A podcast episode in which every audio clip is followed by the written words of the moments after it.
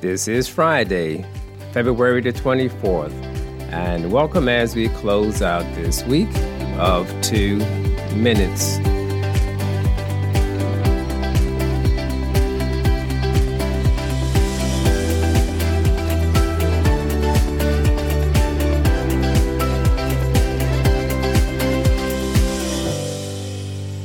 Our text for this session is coming from the book of St. Mark, chapter 12, verses 13 through, through 17.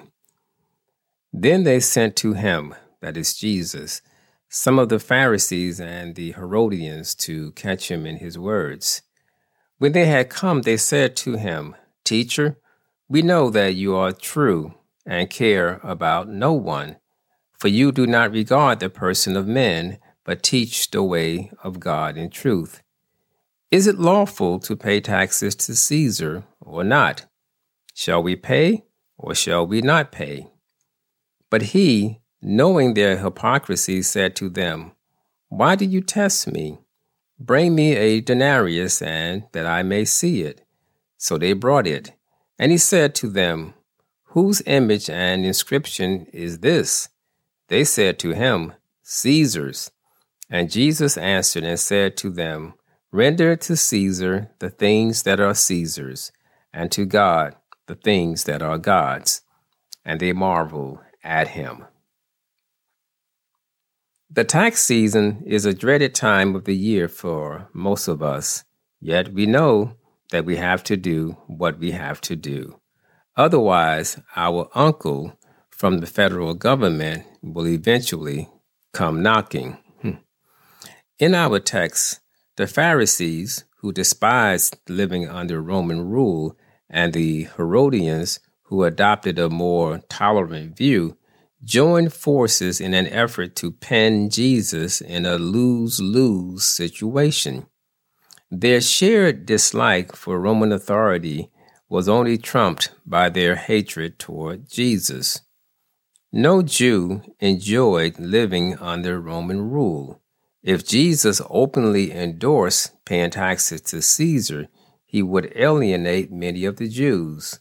If he spoke against Caesar, they would take him to the Roman authorities for arrest and trial as a traitor.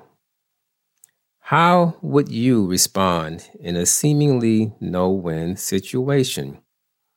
Mastering the skill of thinking before you speak will greatly improve the outcome in most situations. This is when you should take a breath and call on the wisdom that comes from God before you respond. In the book of Proverbs, chapter 2, and verse number 6, it says, For the Lord gives wisdom, from his mouth come knowledge and understanding. Jesus knew the underlying motives of the Pharisees and Herodians. Once you know the motives of those who are your accusers, it places you in a better position to counter. Of course, this is only possible if you remain calm and prayerful before responding. Notice, if you will, that Jesus used the object in question to respond to their test.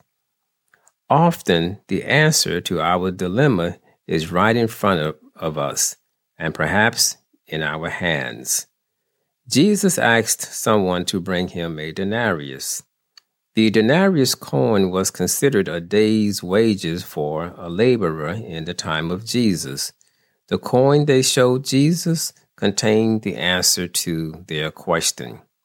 The coin had Caesar's image upon it and therefore belong to Caesar.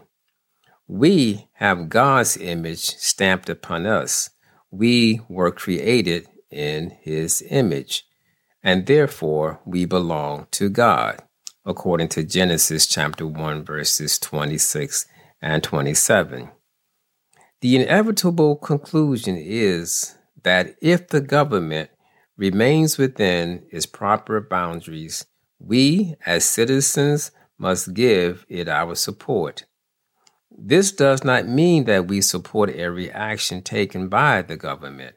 And should an action by the government conflict with our loyalty to God, God must come first. So remembering, as followers of Jesus Christ, we must not forget who we are and most importantly, who we belong to. May God bless you and your family, and may you have a safe and an extraordinary weekend.